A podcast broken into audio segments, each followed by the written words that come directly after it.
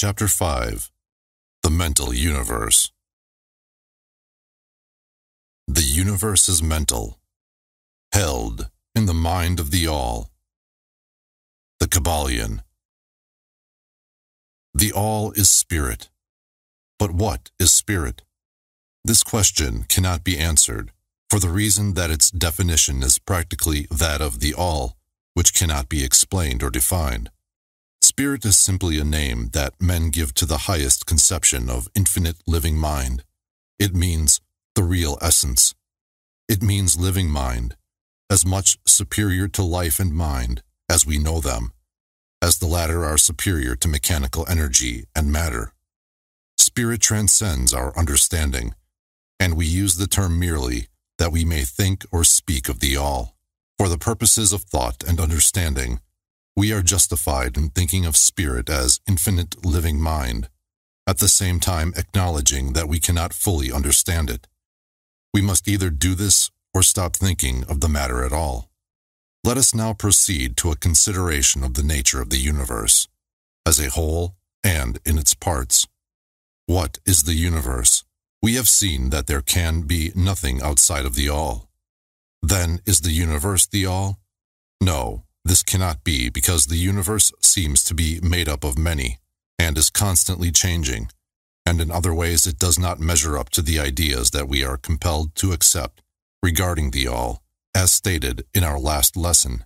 Then if the universe be not the all, then it must be nothing. Such is the inevitable conclusion of the mind at first thought. But this will not satisfy the question, for we are sensible of the existence of the universe then if the universe is neither the all nor nothing, what can it be? Let us examine this question.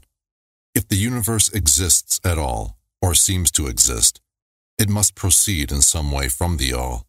It must be a creation of the all. But as something can never come from nothing, from what could the all have created it? Some philosophers have answered this question by saying that the all created the universe from itself that is, from the being and substance of the all. But this will not do, for the all cannot be subtracted from, nor divided, as we have seen. And then again, if this be so, would not each particle in the universe be aware of its being the all?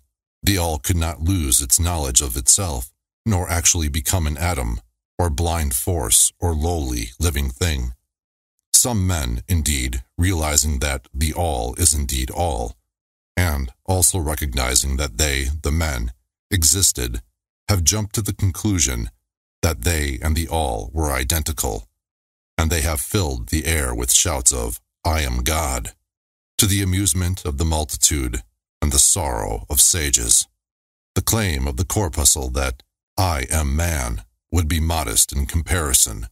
But what indeed is the universe if it be not the all? Not yet created by the all having separated itself into fragments. What else can it be? Of what else can it be made? This is the great question. Let us examine it carefully. We find here that the principle of correspondence, see Lesson 1, comes to our aid here. The old Hermetic axiom, as above, so below, may be pressed into service at this point let us endeavor to get a glimpse of the workings on higher planes by examining those on our own. The principle of correspondence must apply to this as well as to other problems. Let us see, on his own plane of being, how does man create? Well, first he may create by making something out of outside materials. But this will not do, for there are no materials outside of the all with which it may create. Well, then secondly, man procreates or reproduces his kind by the process of begetting, which is self-multiplication, accomplished by transferring a portion of his substance to his offspring. But this will not do, because the all cannot transfer or subtract a portion of itself, nor can it reproduce or multiply itself. In the first place, there would be a taking away, and in the second case, a multiplication or addition to the all, both thoughts being an absurdity. Is there no third way in which man creates? Yes, there is. He creates mentally, And in so doing, he uses no outside materials, nor does he reproduce himself, and yet his spirit pervades the mental creation. Following the principle of correspondence, we are justified in considering that the all creates the universe mentally, in a manner akin to the process whereby man creates mental images. And here is where the report of reason tallies precisely with the report of the illumined, as shown by their teachings and writings. Such are the teachings of the wise men. Such was the teaching of Hermes.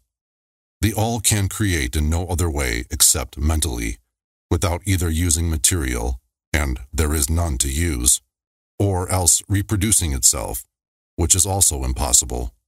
There is no escape from this conclusion of the reason, which, as we have said, agrees with the highest teachings of the illumined.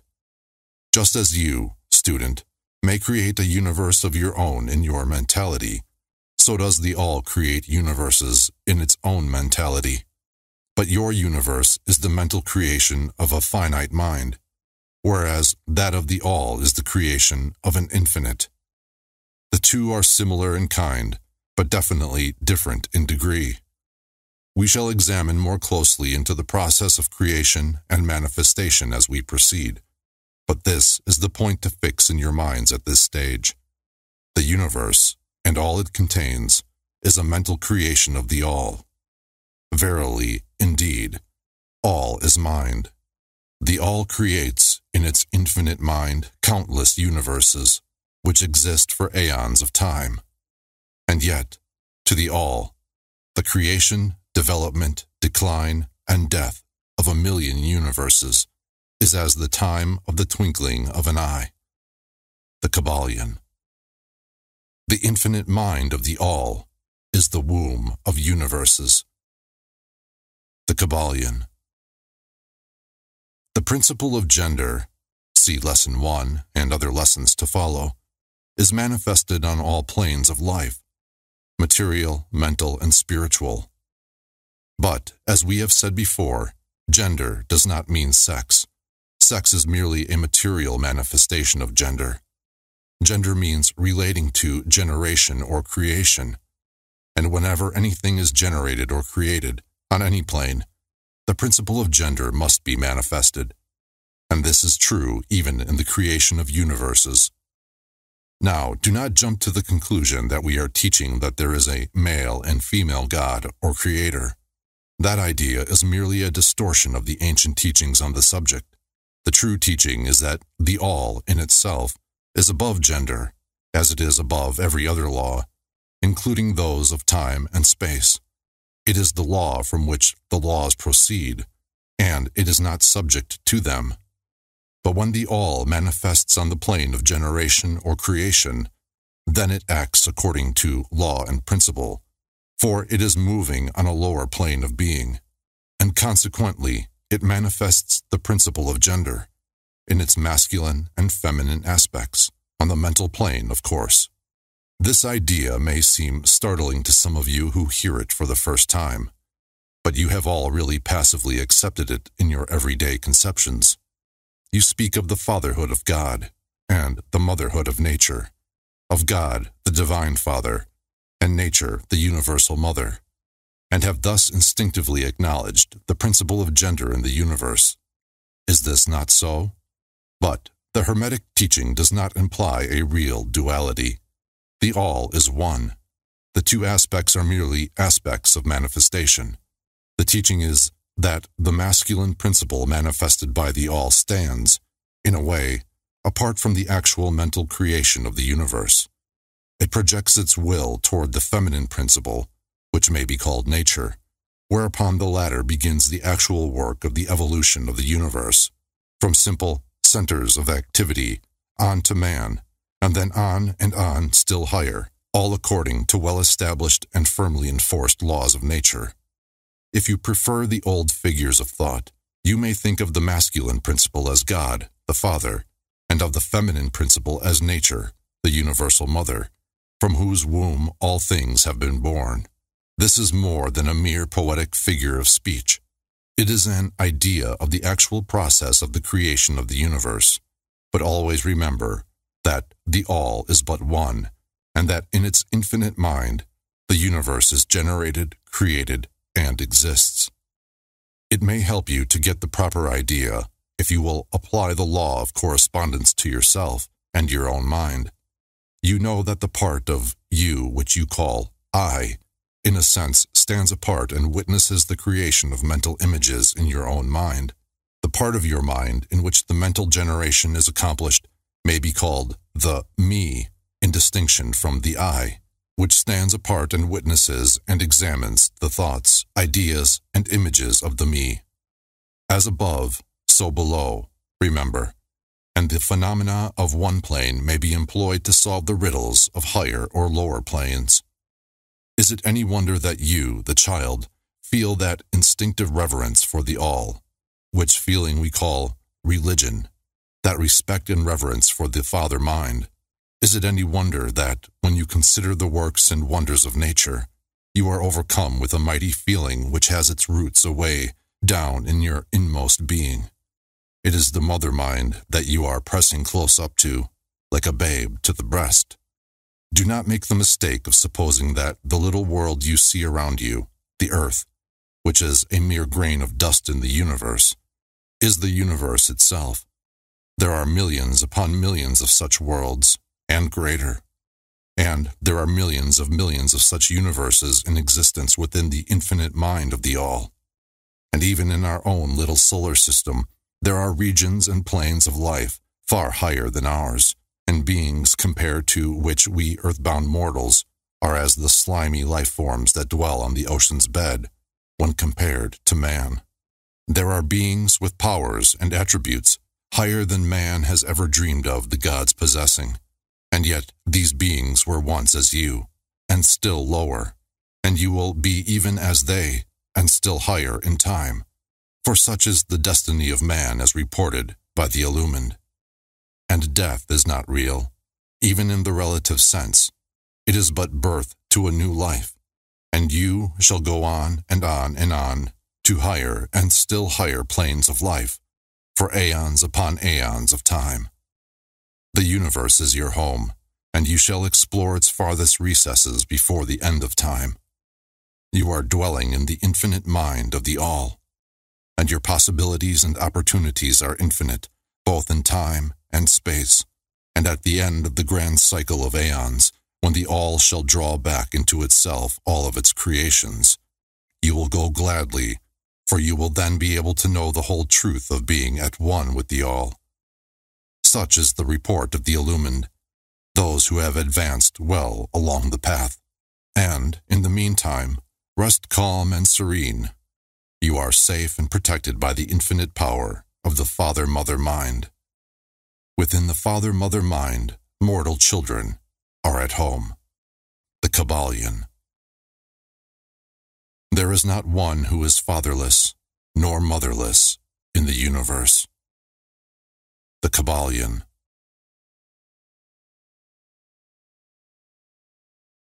Chapter 6 The Divine Paradox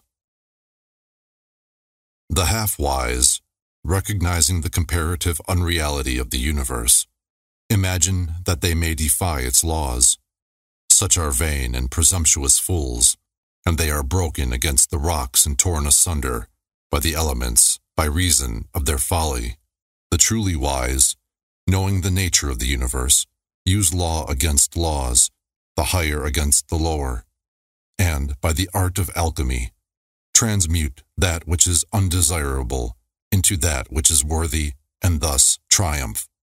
Mastery consists not in abnormal dreams, visions, and fantastic imaginings or living, but in using the higher forces against the lower, escaping the pains of the lower planes by vibrating on the higher. Transmutation, not presumptuous denial, is the weapon of the master. The Kybalion. This is the paradox of the universe, resulting from the principle of polarity, which manifests when the all begins to create. Hearken to it, for it points the difference between half wisdom and wisdom, while to the infinite all, the universe, its laws, its powers, its life, its phenomena, are as things witnessed in the state of meditation or dream. Yet to all that is finite, the universe must be treated as real, and life and action and thought must be based thereupon accordingly, although with an ever understanding of the higher truth, each according to its own plane and laws. Were the all to imagine that the universe were indeed reality, then woe to the universe, for there would be no escape from lower to higher. Divineward, then, would the universe become a fixity and progress would become impossible. And if man, owing to half wisdom, acts and lives and thinks of the universe as merely a dream, akin to his own finite dreams, then indeed does it so become for him, and like a sleepwalker, he stumbles ever around and around in a circle, making no progress and being forced into an awakening at last by his falling, bruised and bleeding over the natural laws which he ignored. Keep your mind ever on the star, but let your eyes watch over your footsteps, lest you fall into the mire by reason of your upward gaze. Remember the divine paradox, that, while the universe is not, still it is. Remember ever the two poles of truth, the absolute and the relative. Beware of half-truths. What Hermetists know as the law of paradox is an aspect of the principle of polarity. The Hermetic writings are filled with references to the appearance of the paradox in the consideration of the problems of life and being. The teachers are constantly warning their students against the error of omitting the other side of any question, and their warnings are particularly directed to the problems of the absolute and the relative, which perplex all students of philosophy, and which cause so many to think and act contrary to what is generally known as common sense.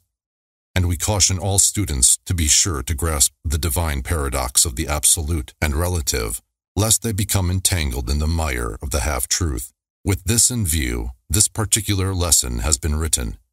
Read it carefully. The first thought that comes to the thinking man after he realizes the truth that the universe is a mental creation of the all is that the universe and all that it contains is a mere illusion, an unreality, against which idea his instincts revolt. But this, like all other great truths, must be considered both from the absolute and the relative points of view. From the absolute viewpoint, of course, the universe is in the nature of an illusion, a dream, a phantasmagoria, as compared to the all in itself. We recognize this even in our ordinary view, for we speak of the world as a fleeting show that comes and goes, is born and dies. For the element of impermanence and change, finiteness and unsubstantiality must ever be connected with the idea of a created universe when it is contrasted with the idea of the all, no matter what may be our beliefs concerning the nature of both. Philosopher, metaphysician, scientist, and theologian all agree upon this idea, and the thought is found in all forms of philosophical thought and religious conceptions as well as in the theories of the respective schools of metaphysics and theology. So, the Hermetic teachings do not preach the unsubstantiality of the universe in any stronger terms than those more familiar to you, although their presentation of the subject may seem somewhat more startling. Anything that has a beginning and an end must be, in a sense, unreal and untrue, and the universe comes under the rule in all schools of thought from the absolute point of view, there is nothing real except the all, no matter what terms we may use in thinking of or discussing the subject. Whether the universe be created of matter, or whether it be a mental creation in the mind of the all, it is unsubstantial, non-enduring, a thing of time, space, and change. We want you to realize this fact thoroughly before you pass judgment on the Hermetic conception of the mental nature of the universe. Think over any and all of the other conceptions, and see whether this be not true of them. But the absolute point of view shows merely one side of the picture. The other side is the relative one. Absolute truth has been defined as things as the mind of God knows them, while relative truth is things as the highest reason of man understands them. And so, while to the all the universe must be unreal and illusionary, a mere dream or result of meditation. Nevertheless, to the finite minds forming a part of that universe and viewing it through mortal faculties, the universe is very real indeed, and must be so considered. In recognizing the absolute view, we must not make the mistake of ignoring or denying the facts and phenomena of the universe as they present themselves to our mortal faculties. We are not the all, remember. To take familiar illustrations, we all recognize the fact that matter exists to our senses. We will fare badly if we do not. And yet, even our finite minds understand the scientific dictum that there is no such thing as matter from a scientific point of view. That which we call matter is held to be merely an aggregation of atoms, which atoms themselves are merely a grouping of units of force called electrons or ions, vibrating and in constant circular motion. We kick a stone and we feel the impact. It seems to be real, notwithstanding that we know it to be merely what we have stated above. But remember that our foot, which feels the impact by means of our brains, is likewise matter, so constituted of electrons, and for that matter, so are our brains. And, at the best, if it were not by reason of our mind, we would not know the foot or stone at all. Then again, the ideal of the artist or sculptor, which he is endeavoring to reproduce in stone or on canvas, seems very real to him. So do the characters in the mind of the author or dramatist, which he seeks to express so that others may recognize them. And if this be true in the case of our finite minds, what must be the degree of reality in the mental images created in the mind of the infinite? O oh, friends, this universe of mentality is very real indeed. It is the only one we can ever know, though we rise from plane to plane, higher and higher in it. To know it otherwise, but actual experience, we must be the all itself. It is true that the higher we rise in the scale, the nearer to the mind of the Father we reach, the more apparent becomes the illusory nature of finite things, but not until the all finally withdraws us into itself does the vision actually vanish. So, we need not dwell upon the feature of illusion. Rather, let us, recognizing the real nature of the universe, seek to understand its mental laws and endeavor to use them to the best effect in our upward progress through life as we travel from plane to plane of being. The laws of the universe are nonetheless iron laws because of the mental nature. All except the all are bound by them. What is in the infinite mind of the all is real, in a degree second only to that reality itself, which is vested in the nature of the all. So, do not feel insecure or afraid. We are all held firmly in the finite mind of the all, and there is naught to hurt us or for us to fear. There is no power outside of the all to affect us. So we may rest calm and secure. There is a world of comfort and security in this realization when once attained. Then calm and peaceful do we sleep, rocked in the cradle of the deep, resting safely on the bosom of the ocean of infinite mind, which is the All. In the All, indeed, do we live and move and have our being. Matter is none the less matter to us, while we dwell on the plane of matter, although we know it to be merely an aggregation of electrons or particles of force vibrating rapidly and gyrating around each other in the formations of atoms, the atoms in turn vibrating and gyrating, forming molecules, which latter in turn form larger masses of matter. Nor does matter become less matter when we follow the inquiry still further and learn from the Hermetic teachings that the force, of which the electrons are but units, is merely a manifestation of the mind of the All, and like all else in the universe, is purely mental in its nature. While on the plane of matter, we must recognize its phenomena. We may control matter, as all masters of higher or lesser degree do, but we do so by applying the higher forces. we commit a folly when we attempt to deny the existence of matter in the relative aspect. We may deny its mastery over us, and rightly so, but we should not attempt to ignore it in its relative aspect, at least so long as we dwell upon its plane. Nor do the laws of nature become less constant or effective when we know them, likewise to be merely mental creations. They are in full effect on the various planes. We overcome the lower laws by applying still higher ones, and in this way only. But we cannot escape law or rise above it entirely. Nothing but the all can escape law, and that because the all is law itself, from which all laws emerge. The most advanced masters may acquire the powers usually attributed to the gods of men, and there are countless ranks of being in the great hierarchy of life whose being and power transcends even that of the highest masters among men to a degree unthinkable by mortals.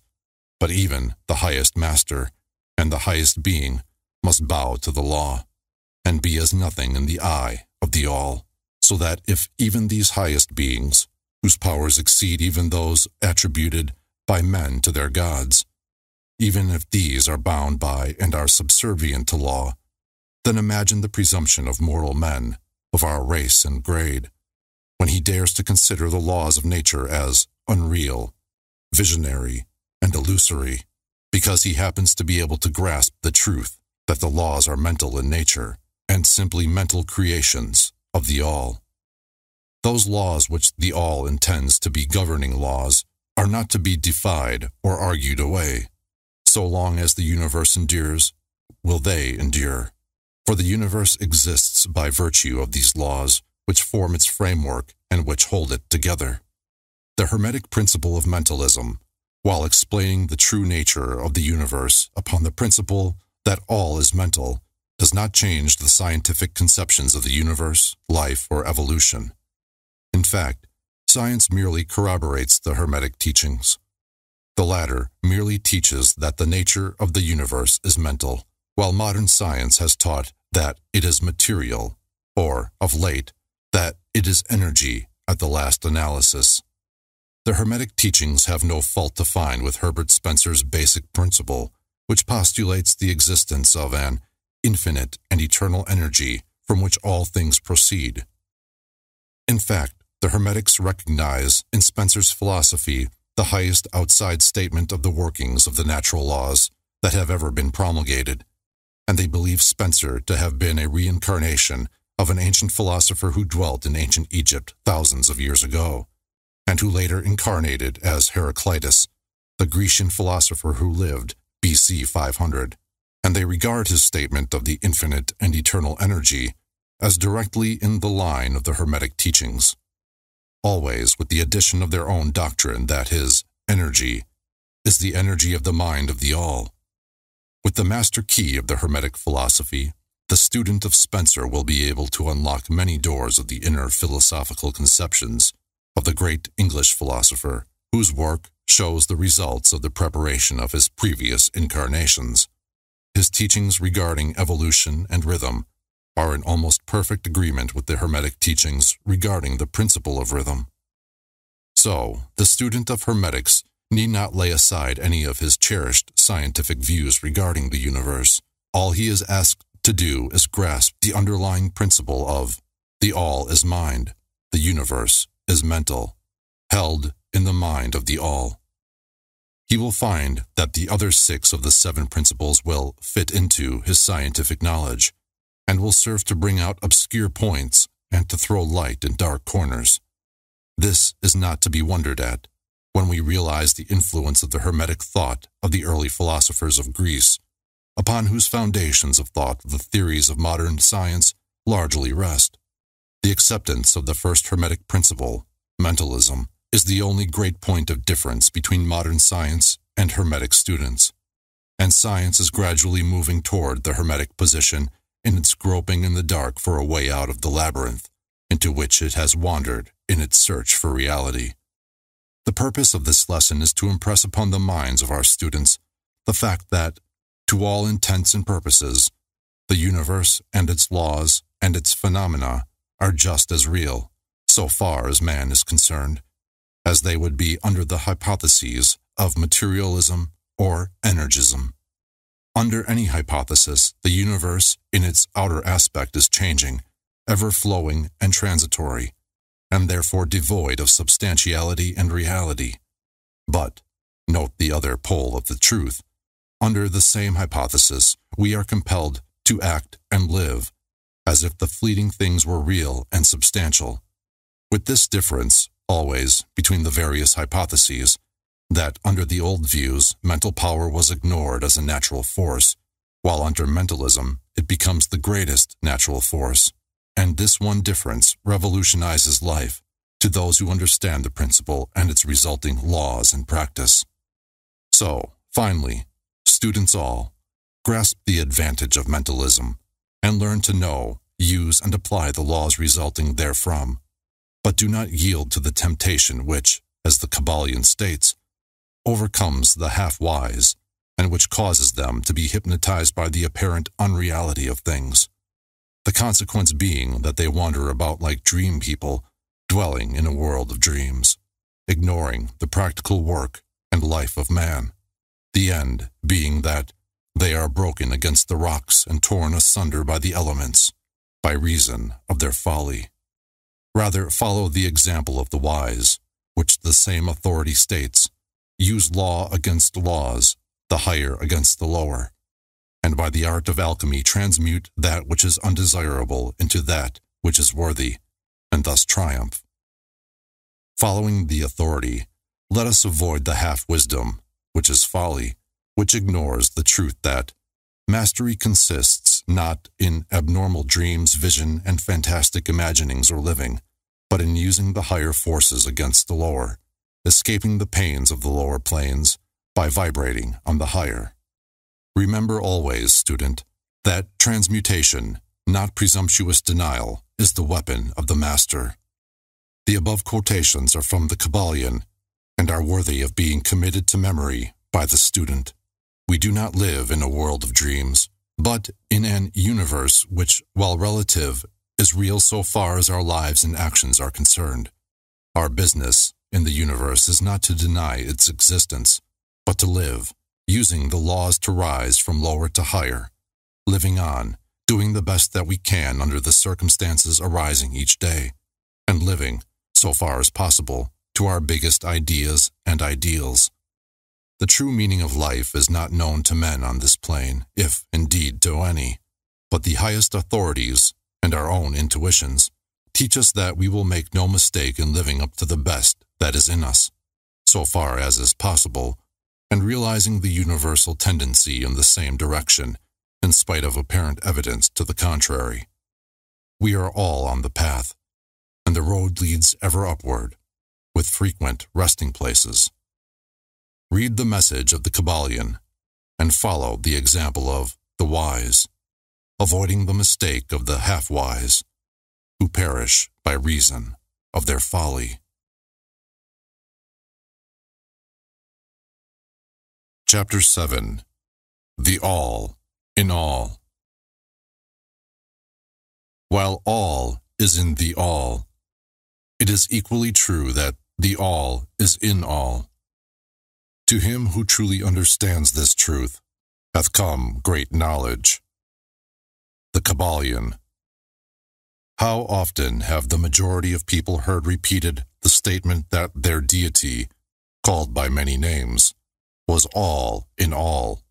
And how little have they suspected the inner occult truth concealed by these carelessly uttered words? The commonly used expression is a survival of the ancient Hermetic maxim quoted above as the Kybalion says, To him who truly understands this truth hath come great knowledge. And, this being so, let us seek this truth, the understanding of which means so much. In this statement of truth, this Hermetic maxim, is concealed one of the greatest philosophical, scientific, and religious truths. We have given you the Hermetic teaching regarding the mental nature of the universe, the truth that, the universe is mental, held in the mind of the all. As the Kybalion says, in the passage quoted above, all is in the all. But note also the correlated statement that it is equally true that the all is in all. This apparently contradictory statement is reconcilable under the law of paradox. It is, moreover, an exact hermetic statement of the relations existing between the all and its mental universe. We have seen how all is in the all. Now let us examine the other aspect of the subject. The Hermetic teachings are to the effect that the all is immanent in, remaining within, inherent, abiding within, its universe, and in every part, particle, unit, or combination within the universe. This statement is usually illustrated by the teachers by a reference to the principle of correspondence. The teacher instructs the student to form a mental image of something, a person, an idea, something having a mental form, the favorite example being that of the author or dramatist forming an idea of his characters, or a painter or sculptor forming an image of an ideal that he wishes to express by his art. In each case, the student will find that while the image has its existence and being solely within his own mind, yet he, the student, author, dramatist, painter, or sculptor, is, in a sense, immanent in, remaining within, or abiding within, the mental image also. In other words, the entire virtue, life, spirit of reality in the mental image is derived from the immanent mind of the thinker. Consider this for a moment until the idea is grasped. To take a modern example, let us say that Othello, Iago, Hamlet, Lear, Richard III existed merely in the mind of Shakespeare at the time of their conception or creation. And yet, Shakespeare also existed within each of these characters, giving them their vitality, spirit, and action. Whose is the spirit of the characters that we know as Micawber, Oliver Twist, Uriah Heep? Is it Dickens? Or have each of these characters a personal spirit independent of their creator? Have the Venus of Medici, the Sistine Madonna, the Apollo Belvedere, spirits and reality of their own? Or do they represent the spiritual and mental power of their creators? The law of paradox explains that both propositions are true, viewed from the proper viewpoints. Micawber is both Micawber and yet Dickens. And again, while Micawber may be said to be Dickens, yet Dickens is not identical with Micawber. Man, like Micawber, may exclaim, The spirit of my Creator is inherent within me, and yet I am not He. How different this from the shocking half truth so vociferously announced by certain of the half wise, who fill the air with their raucous cries of, I am God. Imagine poor Micawber or the sneaky Uriah Heep crying, I am Dickens, or some of the lowly clods in one of Shakespeare's plays, eloquently announcing that I am Shakespeare. The all is in the earthworm, and yet the earthworm is far from being the all. And still the wonder remains that though the earthworm exists merely as a lowly thing, created and having its being solely within the mind of the all, yet the all is immanent in the earthworm, and in the particles that go to make up the earthworm. Can there be any greater mystery than this of all in the all and the all in all? The student will, of course, realize that the illustrations given above are necessarily imperfect and inadequate, for they represent the creation of mental images in finite minds, while the universe is a creation of infinite mind, and the difference between the two poles separates them. And yet, it is merely a matter of degree. The same principle is in operation. The principle of correspondence manifests in each. As above, so below. As below, so above. And in the degree that man realizes the existence of the indwelling spirit immanent within his being, so will he rise in the spiritual scale of life. This is what spiritual development means the recognition, realization, and manifestation of the Spirit within us. Try to remember this last definition. that of spiritual development. It contains the truth of true religion. There are many planes of being, many subplanes of life, many degrees of existence in the universe, and all depend upon the advancement of beings in the scale, of which scale the lowest point is the grossest matter, the highest being separated only by the thinnest division from the spirit of the all.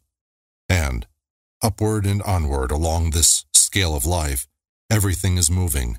All are on the path, whose end is the all.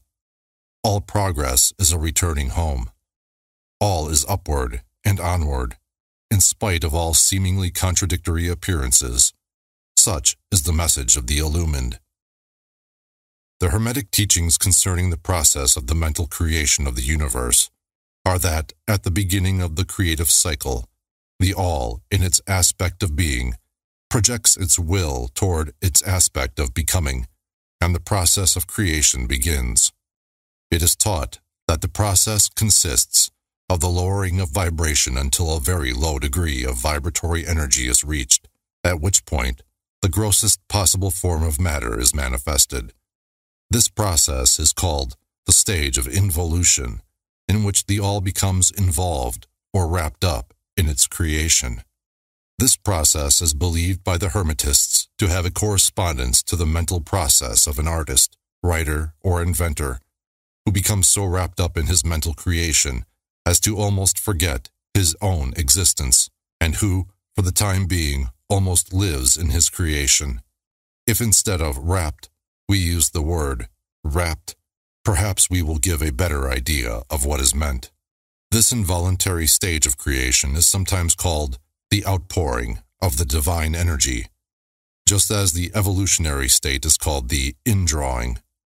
The extreme pole of the creative process is considered to be the furthest removed from the all, while the beginning of the evolutionary stage is regarded as the beginning of the return swing of the pendulum of rhythm a coming home idea being held in all of the Hermetic teachings.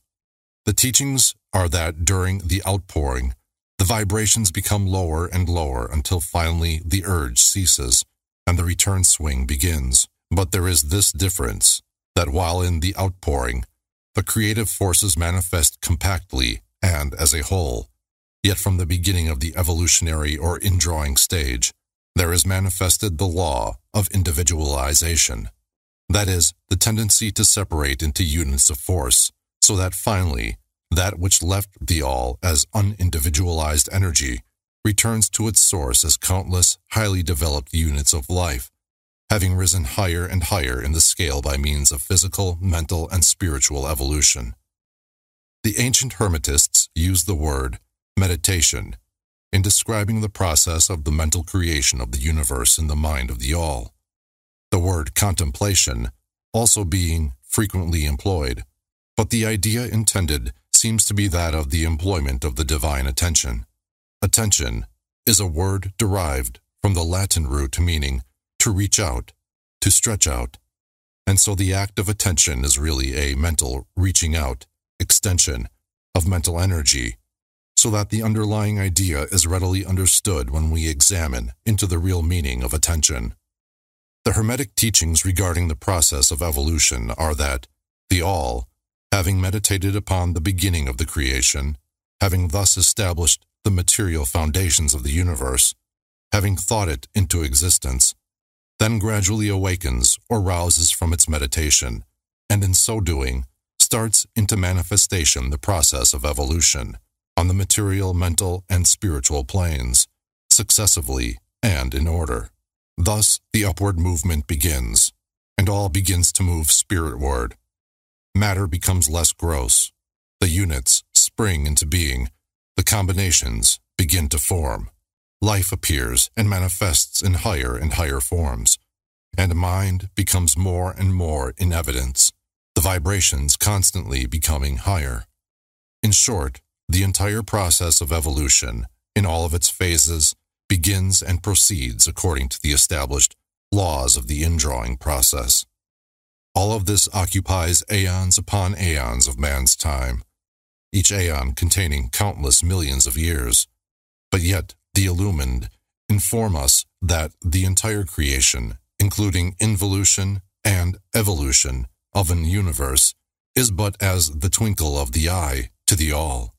At the end of countless cycles of aeons of time, the all withdraws its attention, its contemplation and meditation of the universe, for the great work is finished, and all is withdrawn into the all, from which it emerged. But mystery of mysteries, the spirit of each soul is not annihilated, but is infinitely expanded. The created and the Creator are merged. Such is the report of the illumined. The above illustration of the meditation and subsequent awakening from meditation of the All is of course but an attempt of the teachers to describe the infinite process by a finite example. And yet, as below, so above. The difference is merely in degree, and just as the all arouses itself from the meditation upon the universe, so does man, in time, cease from manifesting upon the material plane, and withdraws himself more and more into the indwelling spirit, which is indeed the divine ego. There is one more matter of which we desire to speak in this lesson, and that comes very near to an invasion of the metaphysical field of speculation, although our purpose is merely to show the futility of such speculation. We allude to the question which inevitably comes to the mind of all thinkers who have ventured to seek the truth. The question is, why does the all create universes? The question may be asked in different forms, but the above is the gist of the inquiry. Men have striven hard to answer this question, but still there is no answer worthy of the name. Some have imagined that the all had something to gain by it, but this is absurd. For what could the all gain that it did not already possess? Others have sought the answer in the idea that the all wished something to love, and others that it created for pleasure, or amusement, or because it was lonely, or to manifest its power. All puerile explanations and ideas belonging to the childish period of thought. Others have sought to explain the mystery by assuming that the all found itself compelled to create by reason of its own internal nature, its creative instinct. This idea is in advance of the others, but its weak point lies in the idea of the all being compelled by anything, internal or external.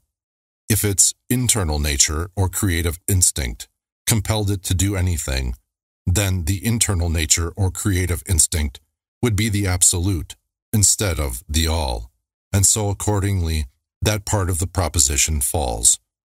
And yet, the all does create and manifest, and seems to find some kind of satisfaction in so doing. And it is difficult to escape the conclusion that in some infinite degree it must have what would correspond to an inner nature or creative instinct in man, with correspondingly infinite desire and will. It could not act unless it willed to act, and it would not will to act unless it desired to act, and it would not desire to act unless it obtained some satisfaction thereby. And all of these things would belong to an inner nature, and might be postulated as existing according to the law of correspondence. But, still, we prefer to think of the all as acting entirely free from any influence, internal as well as external. That is the problem which lies at the root of difficulty, and the difficulty that lies at the root of the problem. Strictly speaking, there cannot be said to be any reason whatsoever for the all to act, for a reason implies a cause, and the all is above cause and effect, except when it wills to become a cause at which time the principle is set into motion. So, you see, the matter is unthinkable, just as the all is unknowable. Just as we say the all merely is, so we are compelled to say that the all acts because it acts.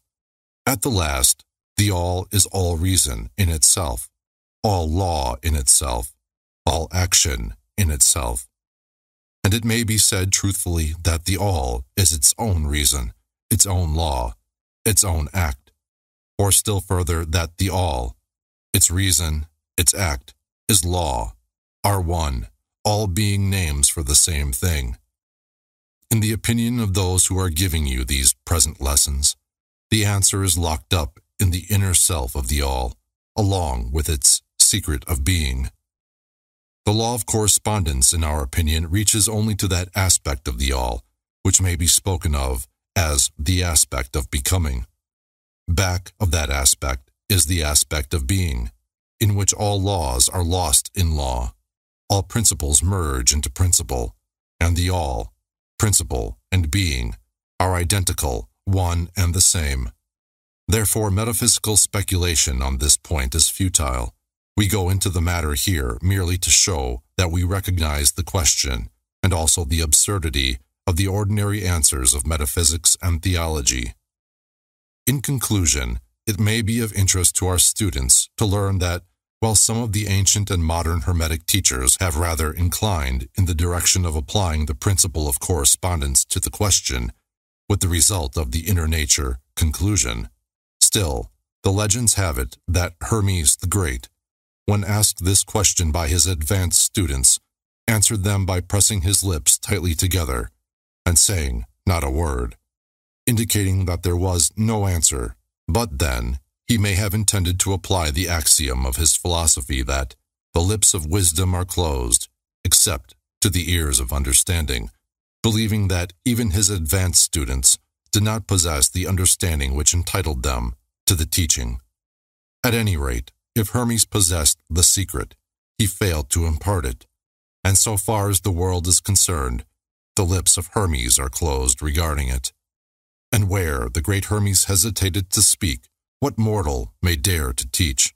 But remember that whatever be the answer to this problem, if indeed there be an answer, the truth remains that, while all is in the all, it is equally true that the all is in all.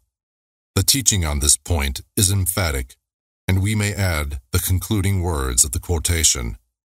To him who truly understands this truth hath come great knowledge.